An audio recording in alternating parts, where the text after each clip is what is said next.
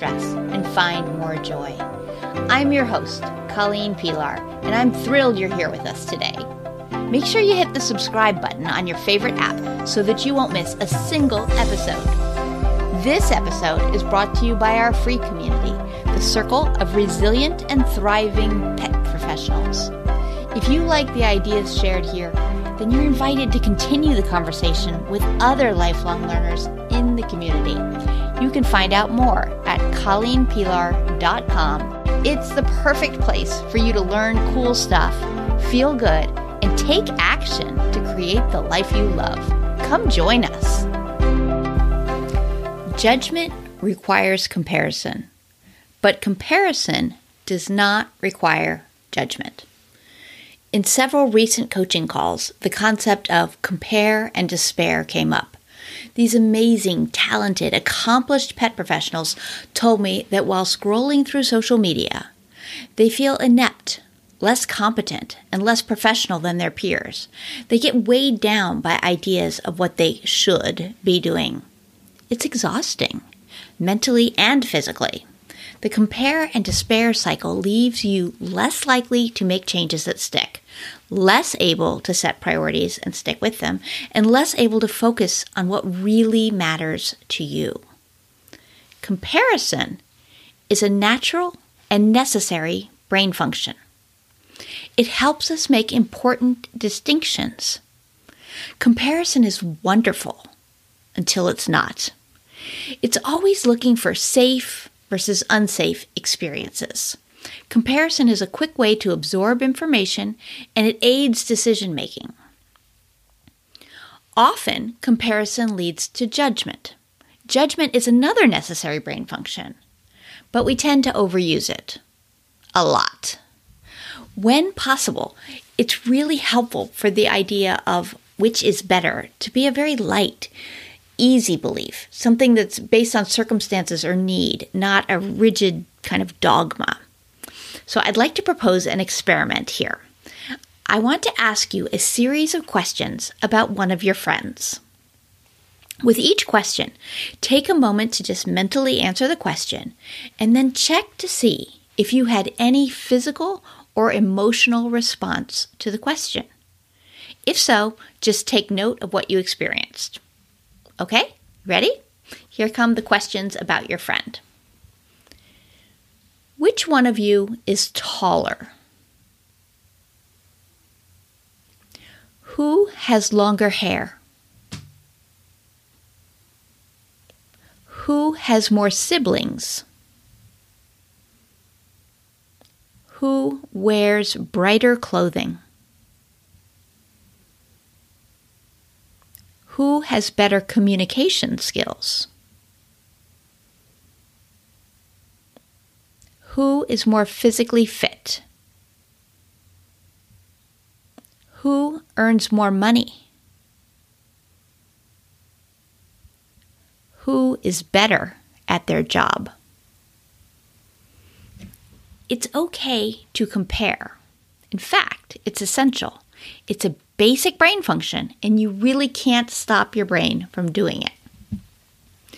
But the key element to prevent comparison from triggering a negative compare and despair cycle is to notice the stories and values that are getting triggered by the comparison.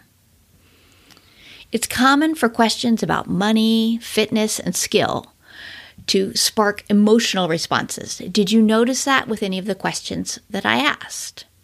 These questions can be problematic because we often hold a view about what is right or best. And then by asking the question, it's sort of asking you to compare on a scale of goodness. And that can make you feel better or worse, depending on how the answer comes out.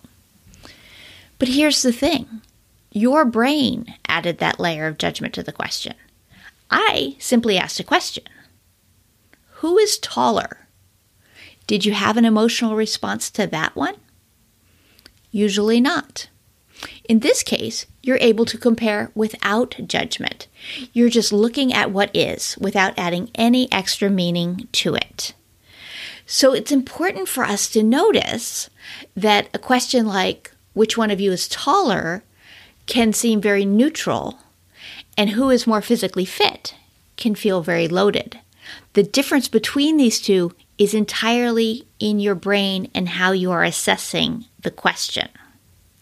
So many of my clients tell me that social media is the place where they are most likely to fall into compare and despair. They see other pet pros celebrating their clients' successes or posting pictures of outings they take with their own dogs or sharing stories about the amazing meal they just made or, you know, putting up photos of the lovely craft they just completed. And then they compare themselves and they feel less than, diminished, lacking. It just raises all sorts of judgy comments from that negative voice inside your head. Learning to recognize that voice and get curious about what it's saying will help you release the painful aspects of these comparisons. So, that sounded really simple and easy, huh? How to do it.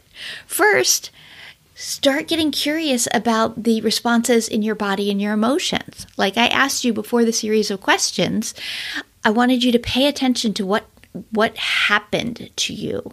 So it's not uncommon for people to feel something uh, a tightening in their gut or a heavy a heavy feeling um, in their chest when something feels negative to them. Um, and then the reverse is also true that you might feel more open and expansive when, when you come out on the right side of a judgment. So getting curious about the physical responses and the emotional responses can can tell us are your responses indicating that you have an opinion that relates to value, to good and bad, to better or worse, to right or wrong. For anything that caused a response, ask, well, why did that provoke a response in me? What beliefs do I hold about this subject? Where did I learn these beliefs? Are they true? Are they valuable? Would I judge someone else for not measuring up here? And if not, why do I judge myself for not measuring up? When you're getting curious about these things, look at, you know, are your emotional responses being linked to safe versus unsafe judgments? In other words, do you think that you'll be safer, more accepted, better liked, more worthy if you fall on one side of the comparison than the other? For beliefs that are linked to an emotional response, ask yourself who created that belief? Is it your own? Is this an idea that you created on your own? And often often it is not. Often it was created more by societal expectation or messages your parents gave you when you were younger related to achievement or health or activity. Emotions are a rapid response form of feedback. The vagal nerve runs from your brain down into your body, and the ratio of information coming from your body up to the brain versus the information coming down from your brain to the body is 10 to 1. In many ways, your brain is not the command center of your body, it's a response center. It's getting 10 times as much information coming in and then sending out a response. It's really helpful to know what your brain is responding to. So, one of the best ways to explore hidden beliefs and find effective ways to reframe them is in conversation with a caring person. I really love helping clients with compare and despair, and I particularly love doing it as part of group work. It can be so eye opening to hear other people share their own stories of comparison and uncover some of the hidden beliefs that have caused them to feel judged. It helps you to realize that we're all human, and while we'll always compare, there's really no need to despair.